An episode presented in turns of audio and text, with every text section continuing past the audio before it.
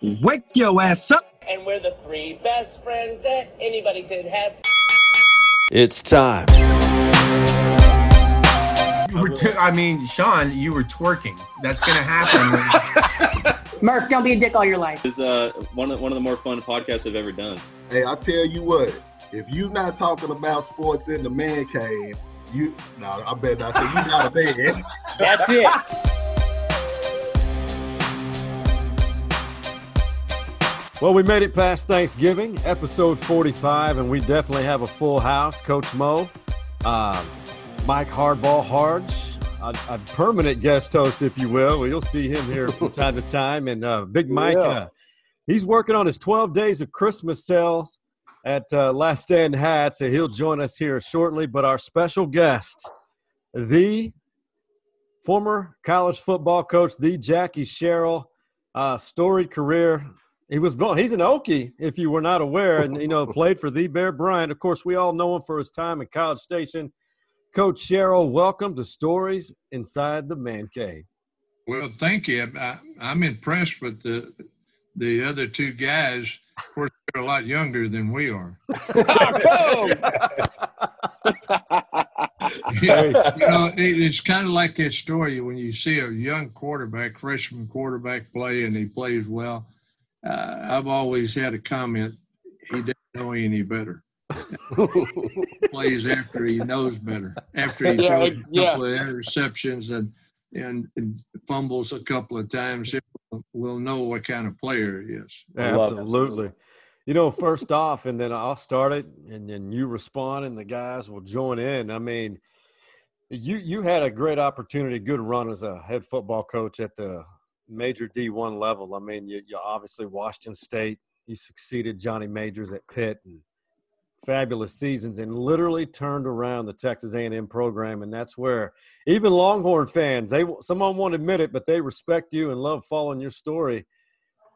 Being a player for Bear Bryant at Alabama was did a lot of what you learned from him. Did you utilize a lot of that in your coaching career? I think we're all uh, very much you know, influenced by the uh, by the coach that we played for. You can go all the way back to Pee Wee, junior high, high school, and you know, a football coach really molds a lot of people. But coach, and he was Coach Bryant.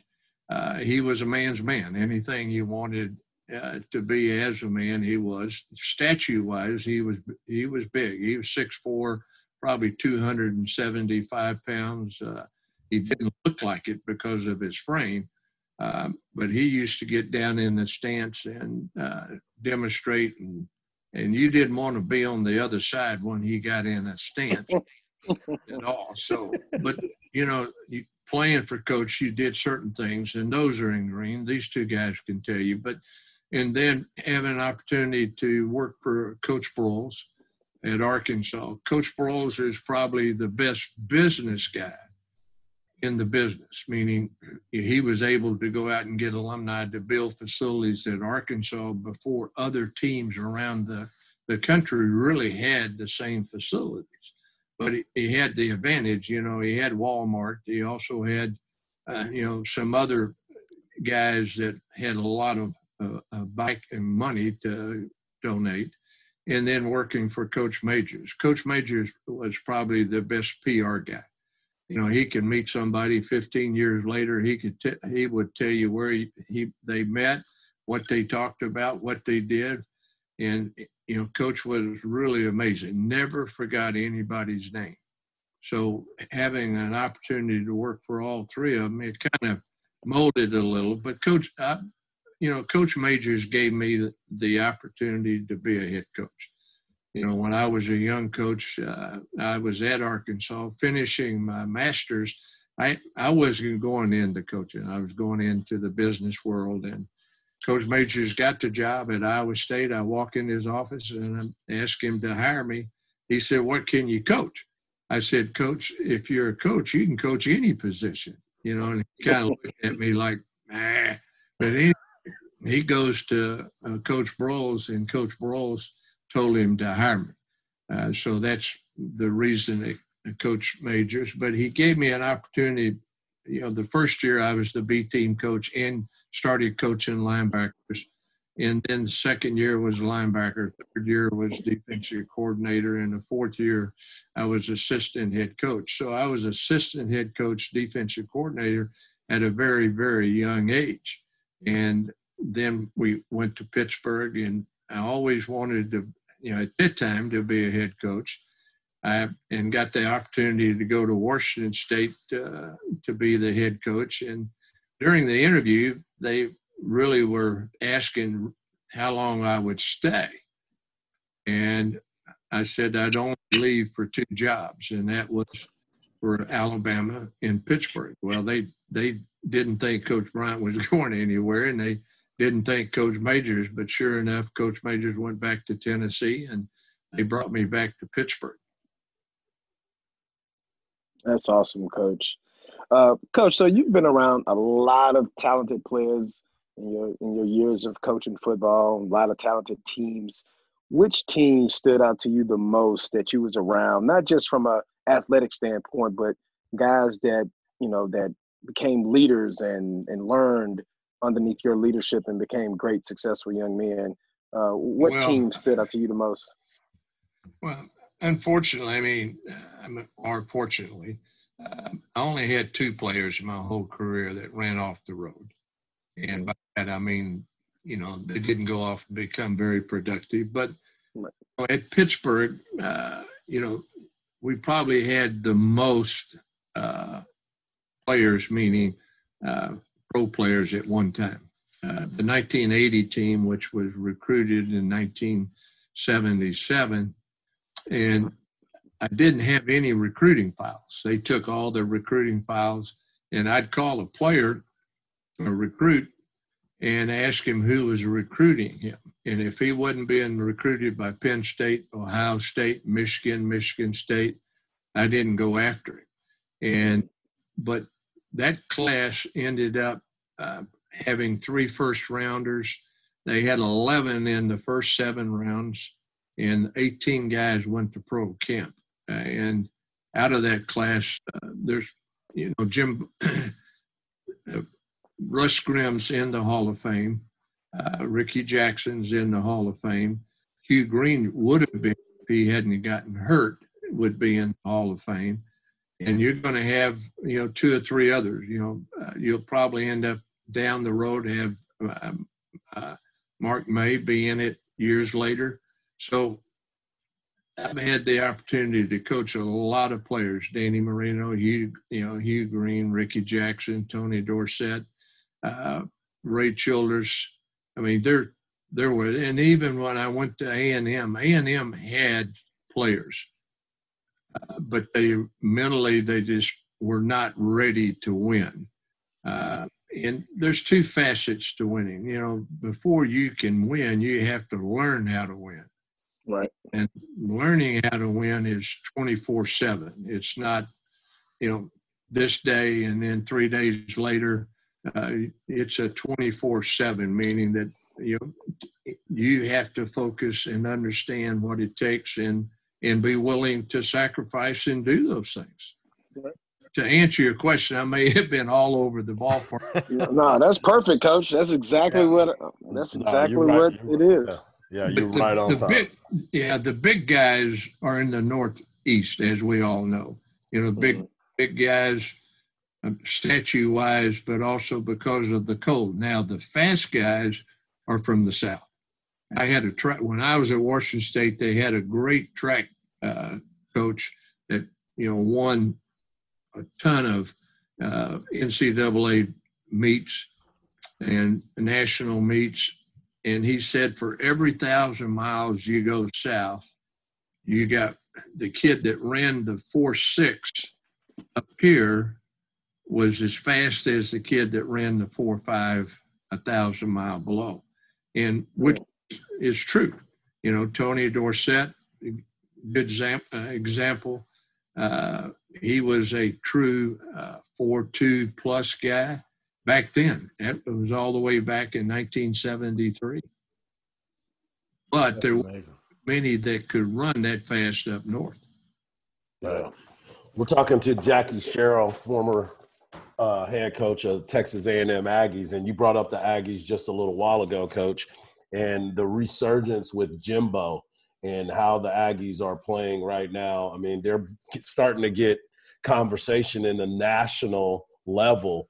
Uh, as you look at football today, and you're looking at all the talent that is out there, what what are you? What has been the biggest impression for you with Jimbo Fisher and what they're doing at Texas A&M?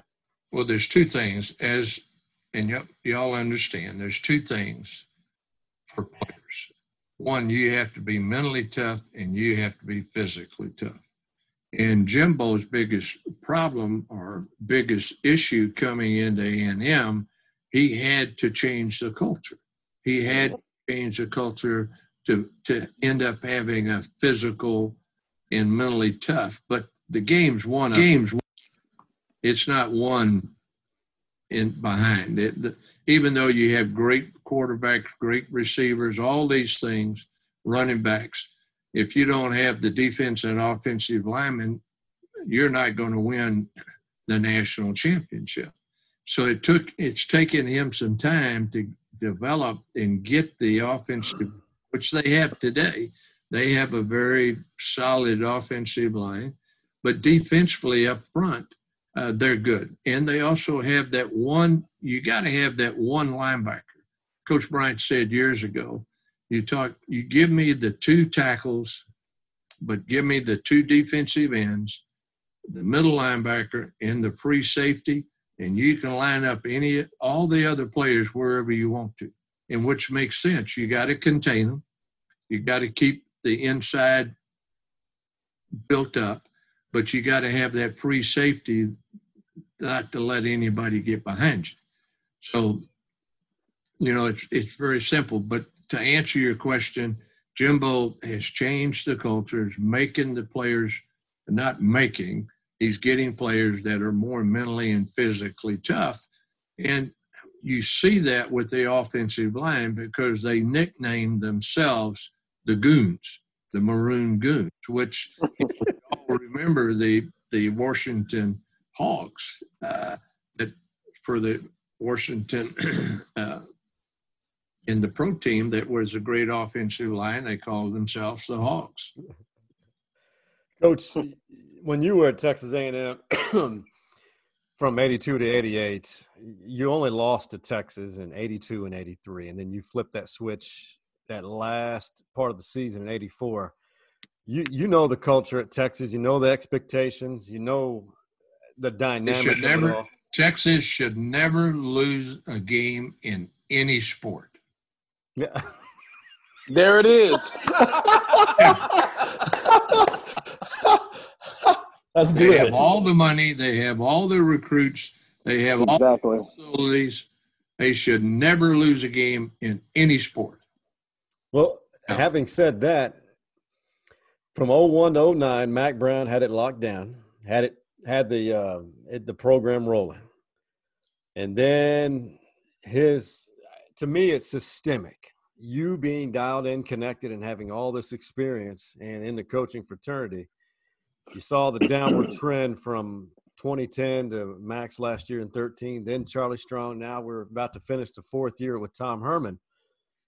And now we're talking about another coaching change, possibly with Urban Meyer. What what has not been right with this program systemically, in your opinion? Why there hasn't been success with both Charlie and now Tom Herman? Well, first of all, let me really uh, say this: Texas is a great university. Texas, you know, deserves the status, and they've earned it. You go all the way back to Coach Royal. I mean, in any sport, you go to the baseball, they earned that right. Now, one thing, there's seven things it takes to win a championship. One is the administration, and that's the most important. They either give you a chance or they don't. And there's a lot of politics. I told Mack one time, I said, Mack, I couldn't coach at Texas. sure, you could have. I said, no, I ain't wearing that tie where you have to flip it every five seconds. You know, politically being, and he said, well, maybe you're right. But the issue that you have is the the administration gives you a chance or not. A, uh, a good example, and and we're all old enough. Years ago, when Oklahoma got in trouble with their quarterback, no one said a word but the AD. And, you know, everywhere else, the AD at other places, they're going to run for the hills the first time there's t- any type of, conf- you know, controversy or whatever. So the administration, and you have to have the faculty because if the faculty feels that you're not or you're abusing the players academically, they're going to not help you.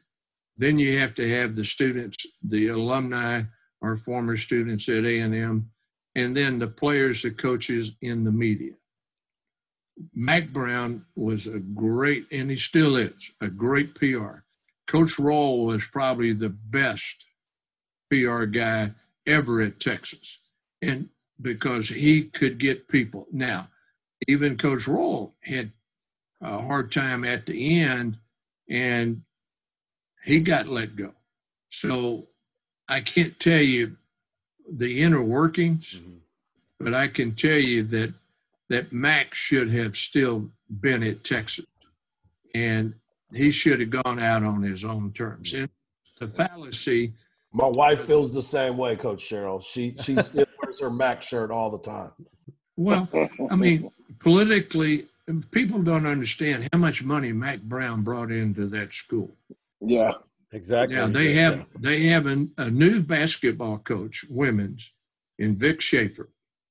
That is an Aggie, grew up, went to school, coached there, but Vic Schaefer is kind of like Mack Brown in the women's basketball.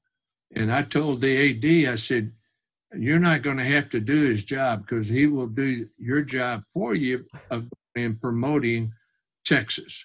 So uh, it every school's every university is different. It took me two and a half years to really understand Texas A&M, and I've told all the coaches that's ever been there, if you don't understand Texas A&M and use the power of the 12th man, you ain't going to win. And if you can get the power of the 12th man to help you win, you, are going to win easy and win a long time. So I, I want to piggyback off of what Sean just asked you about the University of Texas. You said there are seven layers to winning a national championship. What are the rest of those those layers, Coach? I need to. Well, those are the seven: the administration, the yep. faculty, the students, the alumni, our former students at A and M, the players, coaches, and media. Yep the, the seven things. The media is a lot more important than you think. Right. Because right now, if you were a recruit out here and you were thinking between Texas and Texas A&M, the media is already turning your mind mm. Texas because yeah. saying, you know, Herman's not going to be there. So there's negative vibes by the media. And unfortunately, the media plays a bigger role. Now, uh, you know, Coach Bryant years ago, and of course this was years ago. Coach Bryant said, "For a bottle of whiskey and a steak, you can own any any sports writer you wanted." Hilarious. I think you're right about that. Coach Bryant said that. I didn't say that. we'll clarify that for you, Coach. and Coach, so when you were at A and M and you guys were playing in the Southwest Conference, how would you compare that conference back then to the conference that you coached in when you was at uh, Pitt, Pitt State? Well, you know, at Pitt you were independent. Yeah. Still had the East and quote the conference, but it really wasn't like it is. You still played everybody in the East, but it wasn't governed like a conference. You didn't share. Uh, you know, Paterno wanted to start a conference, but he didn't want to share. And I said, we ain't part of it unless everybody shares, you know, the same. And that's what happened to the uh, conference of the reason Nebraska left the Big 12 was Tom Osborne told uh, the conference, you know, if we don't share, then we're out. And the next year they didn't share. You know, Texas, the Lost Dodge took the most of the money because saying, well, we earned the money because we're on TV more than anybody. Uh, but, you know, if you're in a conference, you share. It doesn't matter. Uh, the Big Ten, you take Northwestern, you take uh, any of them, they're the same. You take the Big 12 or Pac 12, SEC, Vanderbilt, for example, uh, they share and have shared. Years ago, when in the old Southwest Conference, you know, I I raised that question, and the commissioner looked me square in the eyes and he said, "Jackie, Rice, TCU or W's." What he was saying, they earned the right to be with you. Right. And so, and Nebraska went to the Big Ten. Now, I think it was a mistake for Nebraska going to the Big 10 Mhm. Missouri, before that happened, Missouri was trying to get into the Big Ten. Missouri really fits the Big 10 Mhm. because they touch, and academically, they are an AAU university, meaning uh, in the SEC, there's there's Florida, A and M, Missouri, and Vanderbilt. Those are the four universities in the SEC academically that are member of the AAU. Nebraska is not an AAU member. So, but when Nebraska called the Big Ten, the Big Ten jumped over Missouri and went, and that's how Missouri got into the SEC. Coach, you got about three minutes, and how we end with our special guest co-host, if you will, is by telling a man cave story. And I, I was hoping you would re- tell a man cave story related to the SEC Network's uh, documentary on the creation of the 12th man kickoff team. Is there a man cave story that you have in relation to when you really got that going, the 12th man kickoff? Well, there's a lot of things I can't say that are Keep it going, Coach. that would get back. But That's right, Coach. that when you know going through a club initiation uh, and then working on the bonfire and i came up to the bonfire one night and the, the red pot had a little bonfire a 55 gallon drum and beating the drum with an axe handle and the junior red pots that they handpicked were on the fourth stack I walk up and say hello, and he wouldn't even look at me. It was like, "Who in the hell are you?" And all of a sudden, he stops. The guys on the stack slides down the stack. Now you can't slide vertically down the stack without cutting your hands because of all the wiring. Anyway, the first one ran over bit bent over. He took three slats with an axe handle. I knew what that felt like. Going through a club for a week, uh, I got slatted, and on Saturday morning we had two slats left. I got the first one, but it was from a, a football player that was a better baseball player. My knees hit the coat box. I turned around and said, "I ain't taking another one," and there ain't anybody in here big enough to make me either.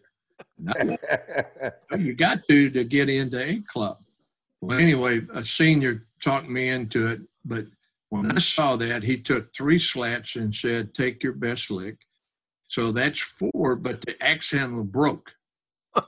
When the axe handle breaks, you start all over. Oh Lord. Oh, So the kid, the kid, and catching hands at that point. yeah. the kid had seven slats, no expression. And I said, you know, there's 40,000 students. I can find 11 guys, or counting the, not counting the kicker, and then 10, I can, I can train them to cover kickoffs because you, you're going to find some fast kids that played high school. You know, every kid in Texas plays football. Yeah. So when I told the staff the next morning, you know, RC looks at me and said, "Well, Coach, uh, you fell off that stack, didn't you?" I mean, he- crazy to even think that that would work. But you know, we signed up 252 the first time, Uh-huh. two females that came out. But anyway, we whittled that down to 40.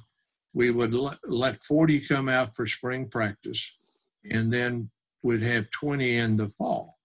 Well, just because you made it one year doesn't mean. And if you look at the film and understand, uh, those guys were classmates, core mates, you know, dating. I mean, they had they and I wish I was smart enough to have said I I knew what was this it was going to be, but they brought the student body to the field and took our players to the student body, and they joined the two, which I mean it during the '80s during this time.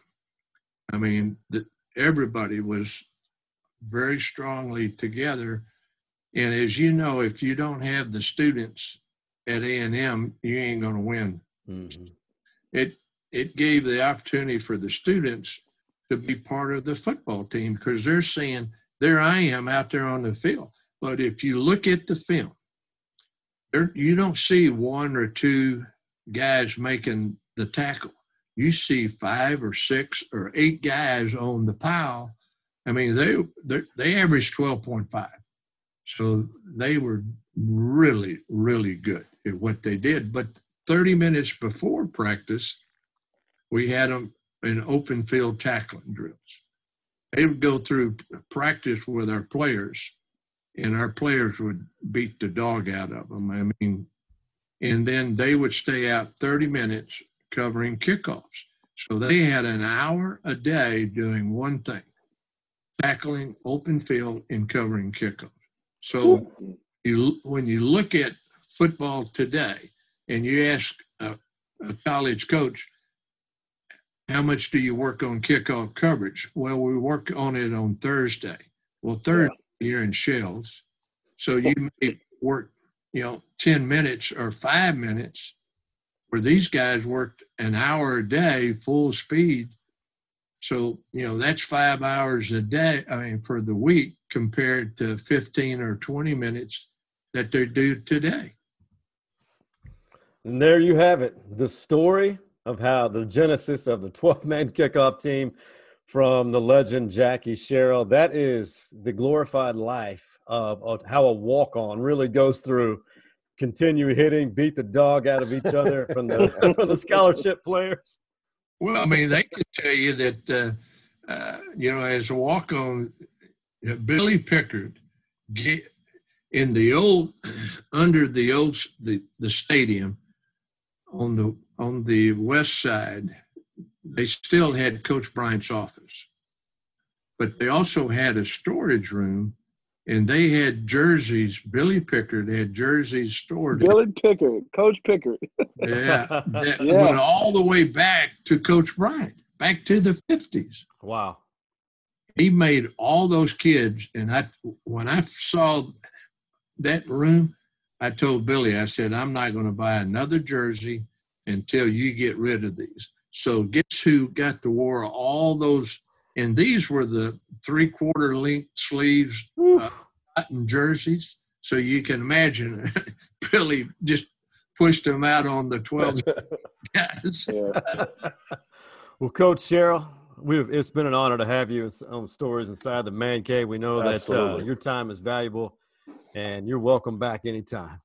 Well, thank you. And guys, good luck to you. Good luck to you, Mo. Uh, in Thank your, you, Coach. yeah. Stop See- by and see me anytime, Coach. Okay. See you guys later. See you, Coach. Get that knee checked out, coach. Yeah, get Yeah. that knee that knee drained and get back to work. hey, we'll uh, we'll hey, guess what? Uh, we will have Big Mike on the other side of this break joining us for segment two. He is busy pumping hats out for gifts. Last stand hats for the 12 days of Christmas. We thank you, Coach Sherrill, and we'll see you on the other side of this break.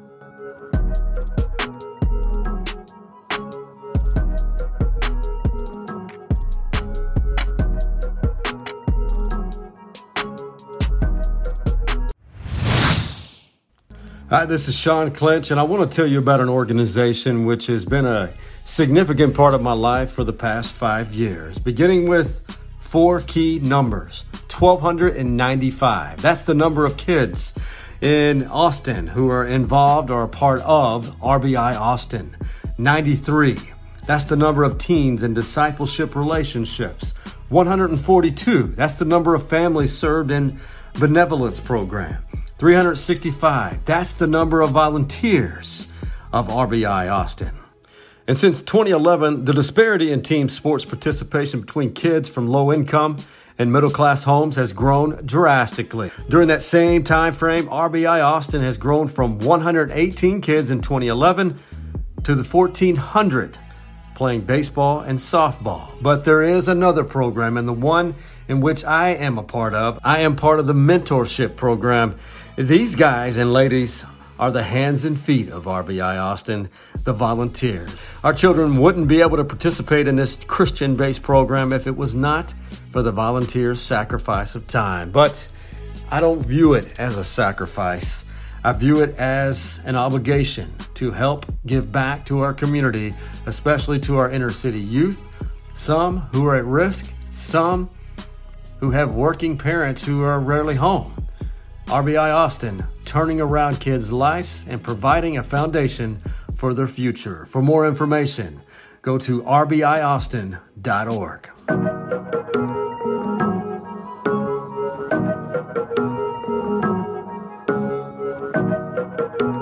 Welcome back to the home stretch of Stories Inside the Man Cave, segment two of episode 45.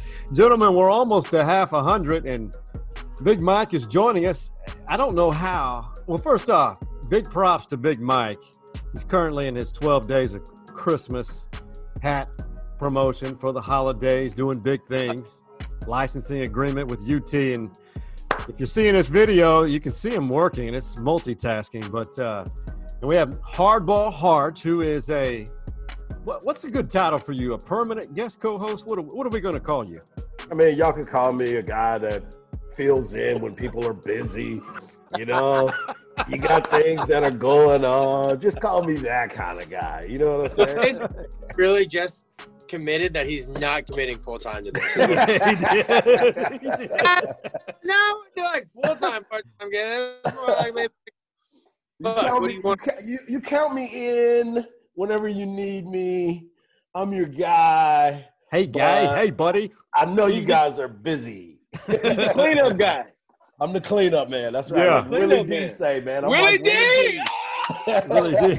Geto Boys. That's Hey, right. be, That's be right. sure to communicate with all of us on Twitter at Stories Man Cave. Uh, suggestions, feedback, laughs, memories with uh, Coach Jackie Sherrill, maybe the legendary college football coach. Everyone knows him as the guy who turned Texas A&M around in the early to well, the, almost the entire decade of the '80s. But great interview with him. Uh, some old school stories there. But gentlemen, I think we all have vested interest in the topic of Tom Herman and the situation now as they prepare for Kansas State in Manhattan. Is it inevitable? Is he a dead man walking these last two weeks? I've, I've got sources that are saying that he dead. He ain't even walking. dead.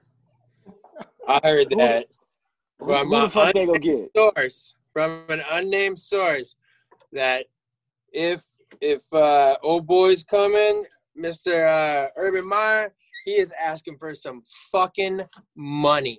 We're talking like more than Twelve Jim- mil a year. more than Jimbo money. I've heard 11.5 per year. I heard higher than that. Woo! That would be, in my opinion. Well, I, let's get everyone's opinion before I interject on that. Uh, Coach Mo, uh, Harge, first off on that Urban Meyer situation and UT and how they handle this and just the overall situation in itself. Go ahead, Mo.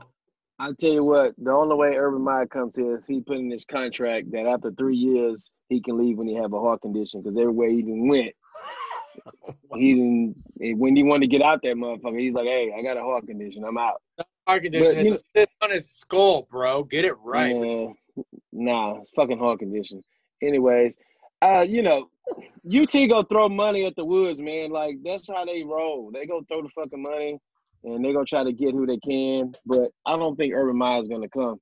Why would he fucking come? Like I wouldn't come to Texas unless he he's one of those coaches that the Booster Club is not gonna be dictating shit. He's that kind of fucking coach. He's a Nick Saban kind of coach. Well, that's what they need. y'all go stay in y'all fucking place and I'm gonna do me. That's the only way that shit is gonna happen. And but I don't see the boosters, you know, they gonna try to be putting their hands in into everything. So we'll see. If he comes, that'll be great for the program uh, because Texas is getting their ass whooping recruiting. They getting their ass whooping everything, which is, you know, I, I don't I don't like seeing that, man, because like all this talent that's leaving Texas and going to Ohio State and going to all these other programs, like that talent needs to stay here in Texas. So we'll see. We'll see what happens. I, I just don't know. I don't who else are they gonna get? They have to get Herman. So I don't know who they go get. Well, shit. So I'm I'm I'm I'm with you on part of that because you know the University of Texas and the way that they go about things, they think money cures all. Money does not cure all. Money what money does is cause more problems. There's a song about it. You know, y'all heard of Biggie before, right? the, the, the, the reason why that song was made was strictly because of that. Because when you, Sean Adams used to say, "He who has the gold makes the rules." And Exactly. Texas thinks that they have so much gold that they are trying to change all the rules. Urban Meyer does have a health condition. He does have other issues. He's got family that is telling his ass to sit down somewhere. Sit And what- down. And what I'm thinking is this may be a ploy to get. That's why, Mike, think about it. You just said it. You just said he can ask for some crazy ass number to coach a team that you still ain't guaranteed, and you still got to go panhandle for all the people with all the dollars. That's not who he is. And I know other people have a lot of money. I know other universities, Ohio State. I know everybody's got big wigs. But I will continue to say this the University of Texas problem has zero to do with what's happening on the field or in anywhere. else. Yes. It's exactly. everything that happens away from it Wait. because you're t- you're dragging this guy to go talk and you're mad because he ain't coming to your parties and hanging out. I know the coach. I know the coach. Man, so what? We all know coaches. He ain't got to come and holler at me. Just win, baby. Just win. go out there and handle your business, and everybody will be quiet. But if you're pulling me to go do this radio show, you're pulling me to go do this TV thing, you got me going to all these parties and hanging out and glad handing when that's not who I am. I don't know about y'all, but y'all notice he's socially awkward when yeah, it he doesn't like it. He doesn't. He he Urban? don't- yeah, no. Uh, Herman. Herman, yeah. yeah, He likes to be in his little bubble, so he he he's not gonna uh, meander to, to what you want. Urban Meyer, to Mo's point, he gonna tell you, you better shut the hell up and leave me alone and let me go do my Yeah. thing." This is how it's going to be. Right. This is how this is going to be. So if these boosters that are throwing this money, all this money that they're talking about, to me personally, is for him to get another raise at Fox Right. to keep him. At Yeah. Lever- leverage. Exactly. I'm Leverage. leveraging this because I'm the hottest commodity out there. And all I can do is just act like I want to do something. And people are like, this is our opportunity. This is our big fish. Oh, this is it. This is it. And he's going to be like, no, I was just messing with y'all, dog. Thank you. Yeah. I'm moving I'm chilling. on. Well, Big Mike, answer. I mean, your your input on that, and the I did some research looking back 1980 to now. For as proud of a program as Texas is, there is the history, there is the tradition. There was 15 or 16 of these seasons, including this year, um, in Texas football history where they've lost four plus games. 17 seasons since 1980.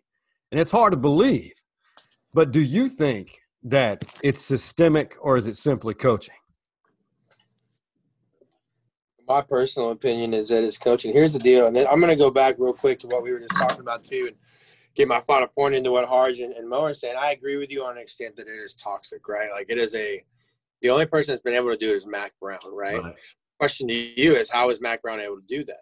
Right. Mack Brown was able to do that because he was able, he had a great support system. I don't think Herman has a great support system, whether that's his under the coaches or if it's within the administration, right? Uh, Mack had Dodds, like the, the DeLoss Dodds. This isn't CDC, you know, Chris Del Conte's guy. Right. He inherited Tom Herman. So he went and got Schaefer, a Vic Schaefer in basketball. He's put up 100 points. He inherited Shaka Smart, and last year, when he's going to go get Chris Beard out of uh, Texas Tech, if that's the case. If if Shaka falls apart again, now started out really good, but he will go and get his guys. He's inherited all these people now. As far as Herman and the culture and everything else, think of it this way: Quinn Ewers decommitted six weeks ago, four weeks ago, however long it was, three weeks ago. Uh, UT reached out from source. Sorry, UT reached out for it's a hat making hands uh, six weeks ago to Urban Meyer and asked if he would come to Texas. Urban Meyer's son-in-law is the quarterback coach at Ohio State, where Quinn Ewers, the number one quarterback 2022, is now committed. My question to you is, you don't you don't find a coincidence there? You don't think that maybe like, ah, oh, maybe Urban is talking. To your point, maybe he is using this to get a raise. I hope not. I think Texas deserves a top tier coach. Why? Because they're Texas. But See, that's question, that's the problem right there, Mike. Go ahead, finish. Hang on, let me finish. Do they when they when I say they deserve a coach, they're a blue blood. Would you agree? Would you say that they're a blue blood program? Uh, they're a tier two. They're a tier two blue blood, in my opinion. Yeah. yeah. He just went to 1980. He just went to 1980 on this. Right, but what I'm saying is, is that so with within that level, no coach, to y'all's point, wants to come here and coach and deal with all the other bullshit. That's that's the boiling down point. Saban was Saban may may very well have been coming to Texas, maybe, but when he saw what went down with Mack Brown, he was like, "Fuck that! I'm not touching that with a ten foot pole. He ain't touching with a ten foot pole." So I I don't know, man. I mean, I think the culture is it is what it is, but I think like what you guys said, it's not on the fan base. It's I think our fan base is toxic, absolutely toxic. For the most part, not part. always, but yeah. No, ninety percent of the time, it's pretty. It's it's toxic. It. I mean, if you, I'm, I, we've mentioned this so many times. The the you being with Patterson, the president changed, chancellor, AD changed. This in recent history, the last ten or fifteen years, that's been toxic. You know, I don't think people, no one's been aligned no one, including the fans. You know, and there's some there's some loyal fans who get it, but the Twitter world does not help this at all because no one has proven facts. They're just talking out of their ass and saying certain things. But if Urban isn't the guy that, and if they're really trying to oust and unload with Herman, and keep in mind seven new coaches, both new uh, coordinators, who is the guy? I mean, the question, the one that keeps coming to my mind is would be Matt Campbell, but is he a guy that would resonate? Out, absolutely not. Out. I mean, the guy is uh, he develops programs. He's a winner. He recruits, develops. You, the guy you know, it's all, Herman. That's the guy. Yeah, the guy's not Herman. You need someone. If you need someone that's almost like a urban, like a um, like a Mack Brown. You need a politician that's in there. Mack Brown was successful because Mack was a politician. He can maneuver his way with those boosters. He could maneuver his way with the fans. He had a way about him where he could, you know, coaching had to pull out his wallet no damn way. He was kind of like how Coach Sherrill said he was you know, he was a people's coach. Like everyone loved him. He probably didn't have to pull his wallet out anywhere he went in Austin, Texas. So with that being said, that's what they're they gonna need. You know, do they want a hard ass like an Urban Meyer, or they're gonna try to find that coach that's in the making, you know, that it's like a politician almost. You know, another good coach is that what's the coach that's at um who's the coach that's uh at Iowa State? What's his name? That's him, Campbell. That's Matt yeah, Campbell. yeah, Matt Campbell. Yeah, I think I think Matt Campbell would be a, a damn good too. fit for for UT. The I think it'd be a good I would fit. Say, the coach that I would say that has a good attitude and is arrogant, but he comes in and he brings it is Dan Mullen. Dan Okay. Mullen, Dan Mullen be a good one. Yeah. Dan be a Mullen is doing things in the SEC that people were like, "Oh, I can't believe he's there," and then all of a sudden he's got a good quarterback who was a backup to D'Eriq King in high school. They were on the same damn high school football team. together. Trask. Trask and D'Eriq King were on the same high school team together. He's gone in there. He took Mississippi State to number one with Dak To number one. Yeah, as that's the, true. as the as the quarterback, and he don't give a damn either. He can hustle. He went. You saw him. The dude went on the field and was trying to fight, Yeah. and then came back and then inciting the, the crowd and like, "Let's go. We about to do Yeah. it." You know, those are the. That's the type of guy that I think because he is innovative when it comes to the offense. They play tough football and they can play some good defense. Now, I, I, I want to back up to the financial situation that Mike Right. brought up earlier.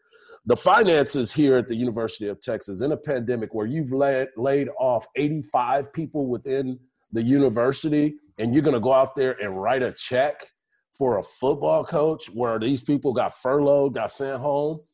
This is a bad look, especially getting ready to go into legislation. I mean, because we still have to deal with that. So you're going to pay that buyout for Tom Herman, 15 million. Then you're going to pay for all these coaches, which is 9.6. So there's a check for 24.5 million dollars that you are 20, 24.6 million dollars Right. Plus the new staff that you're about to bring in. You're gonna put- that that that could be a hundred million dollar transaction in the grand scheme of things. Because I saw a report yesterday that said if Urban Meyer were to come, all of his coaches get a three year guarantee. Damn.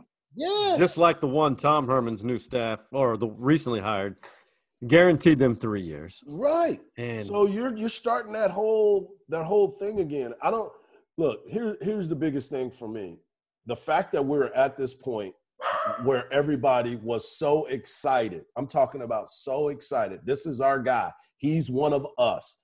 Three, four years ago, we're not even in the full four years, but now everybody's got my man's head on a platter, and that to me just tells you everything you need to know about the toxic situation at the University of Texas. Yeah, and uh, you know, and to add to it, you know, COVID didn't make it any better. So Right. a lot of a lot of that shit is a lot of different dynamics going on there that kind of, you know, sent that team in a different direction. You know, with the whole, you know, the the Texas fight song and you know all that stuff. Like it's it's it's it's a bunch of moving different parts. So to add on top, you know, that they're not producing that quality season because you know, let's face it if they not winning, you know, 11 games, 10 games, 11 games at UT, that's a failed season. So, it, you know, it, it is what it is.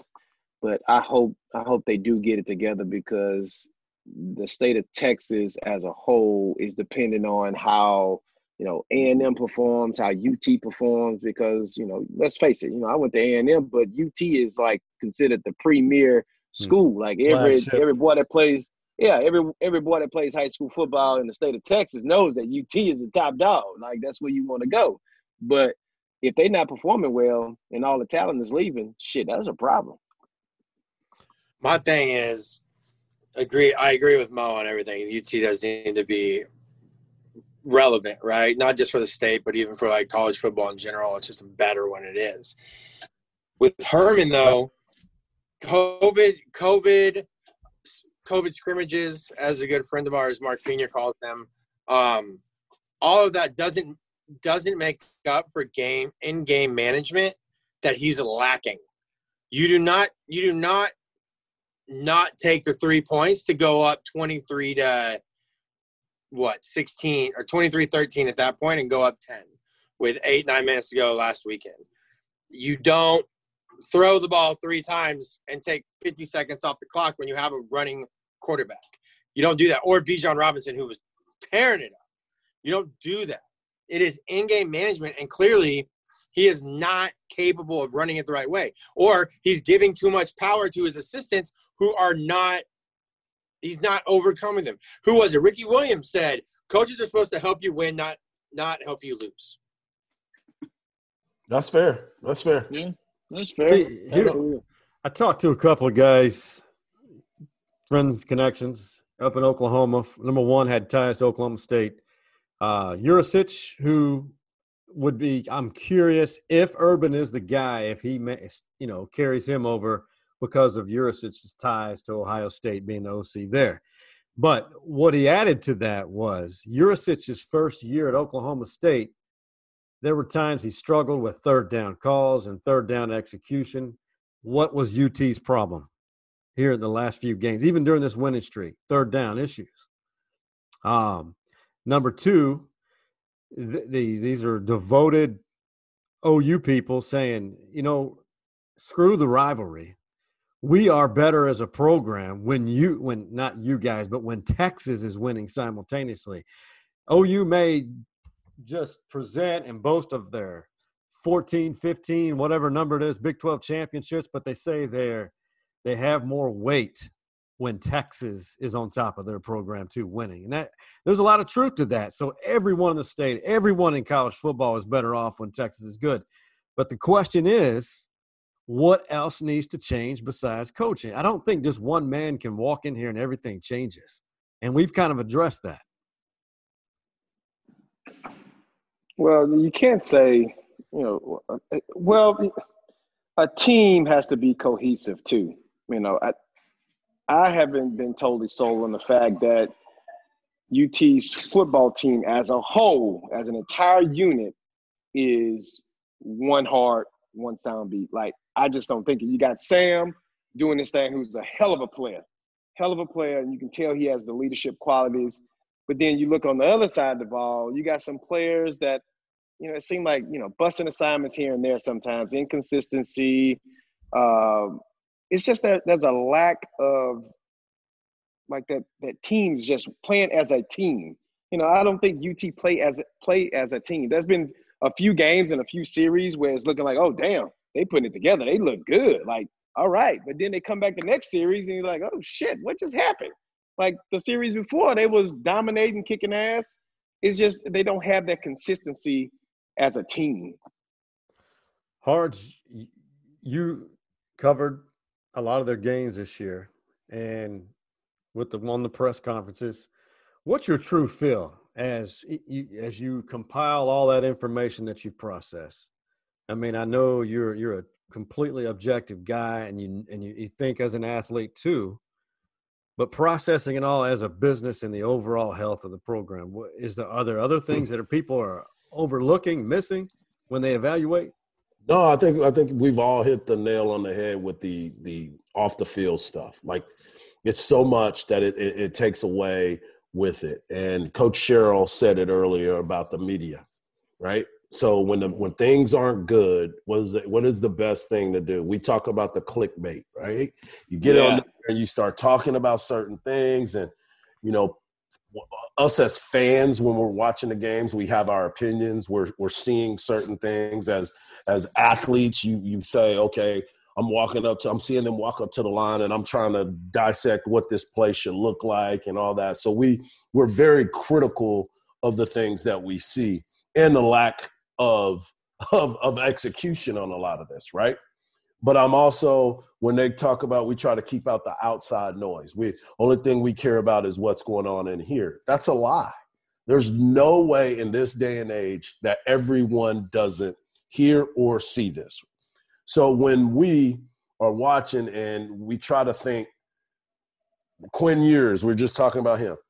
And people are like, well, he didn't, he, he's going to lose that recruit. The reason why he's losing that recruit is because of all the negativity. I don't give a damn if Urban Meyer's son in law is the coach. The fact of the matter is, everybody's saying Tom Herman is getting fired. So why yeah. am I going to a school that I know? What'd you say, Mike, a little while ago? He ain't even dead man walking. He just dead. He dead. yeah. I mean, yeah. It's, it's just what it is.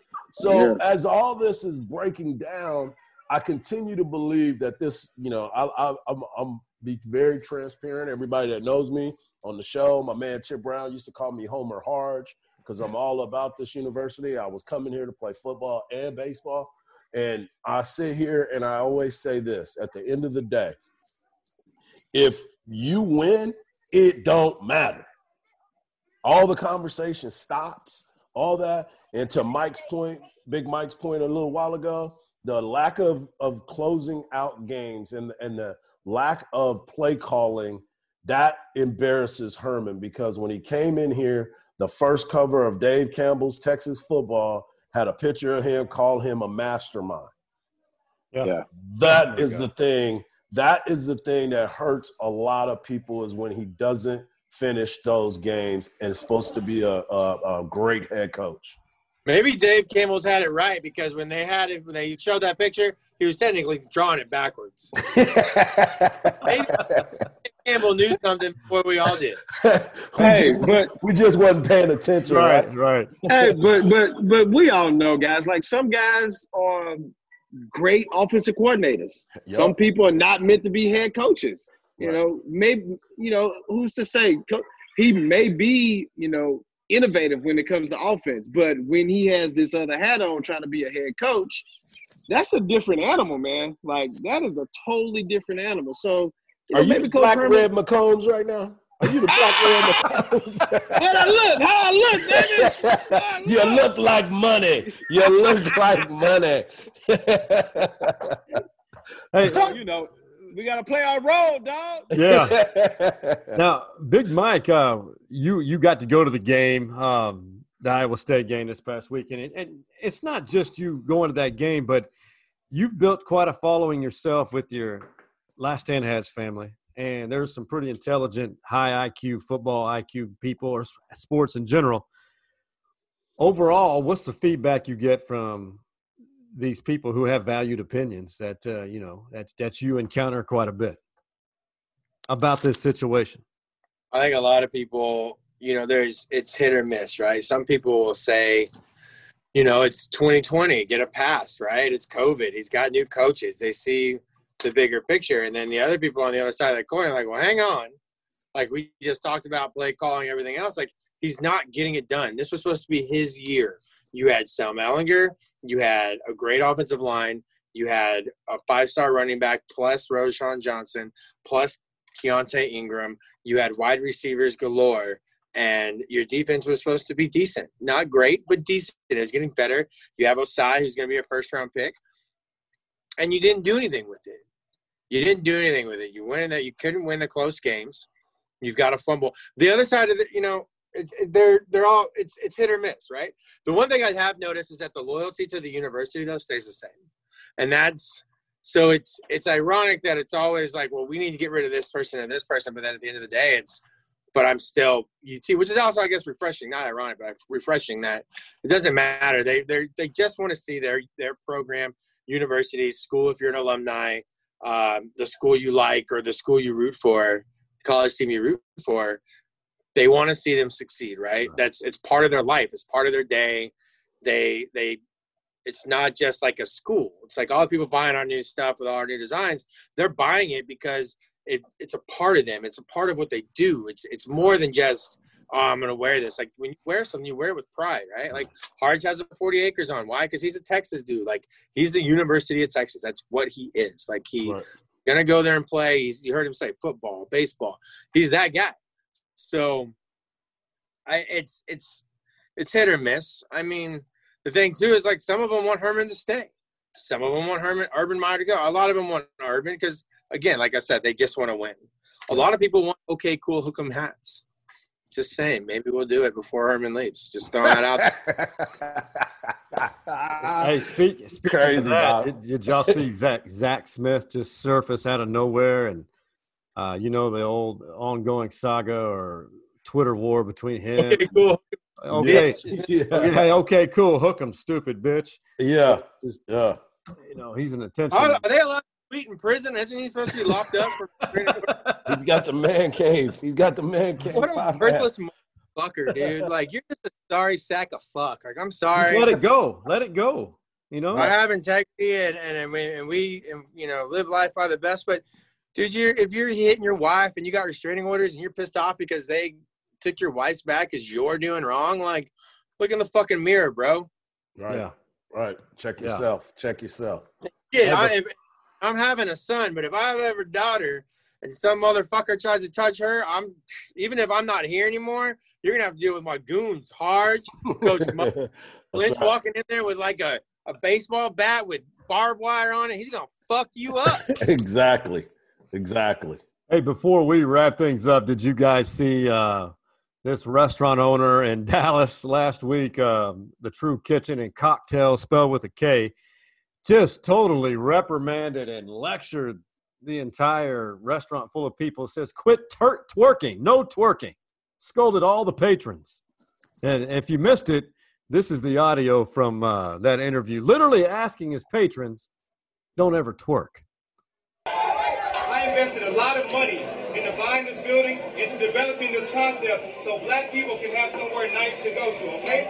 Somewhere where we can feel good about ourselves as a. Because one, stop the music, please. Somewhere where our people can feel good about ourselves as a culture, okay? Yeah. No, no, real talk. And so all this twerking and shit, take it to Prime, take it to Pink, don't bring it here because we're a restaurant. And so beyond that, 75% of my customers are ladies. And I want men to show respect for themselves for how they carry themselves here. So how can I tell the men to respect themselves and you guys are twerking on glass here? If you want to do it, get the fuck out my restaurant. Oh, if you missed it, did, did you guys catch that? Did, Oh, I yeah. mean, Oh, yeah. I thought it was a joke, but I thought how it was did a you take skit. I thought Chappelle was gonna come out of the Yeah. Black. I, I was like, "Is that Chappelle?" Yeah. When keeping it real goes wrong, Right. That's what's Right. happening. Hey, if the cocktails are that good, there is nothing wrong with a random twerk. Exactly. I'm gonna tell you right now because that's how we get to the twerk because the cocktail act good. Yeah, pour me some cognac. yeah, get that yak going, baby. Get that yak going. All right, put a little Snoop, and you can twerk right here. hey, Coach Mo had to bounce out because he has a training class, and I think that would be our cue. Guys, this was a phenomenal episode with one of the legendary coaches in college football, that being Jackie Sherrill in the first segment. And Hardball Harge, man, much love to you, always willing to step inside stories inside the man cave. Hey, it's all about the man cave, baby. Count me in. Can we Count get me in. can we get y'all just to get him to be a permanent thing? Yeah. Maybe like you know what I mean, like a permanent thing. Why don't y'all like let him know? Hey, Hart, we really like you. Why don't you Hey, stick if you if you love Harge on the on, on inside Yo, the man cave, tweet us. If we want a permanent contract for Hardball Harge, tweet us at Stories Man Cave. We'll draw up the contract right now. we got it. All right, for the head coach, retired coach Jackie Sherrill, and Coach Mo and Big Mike and Hardball Harge, we out. Peace. Go buy some Last Stand hats, baby! LastStandHats.com, officially licensed by the University of Texas. See ya! I don't mean bad when I say peace, not a mistake. We good, player.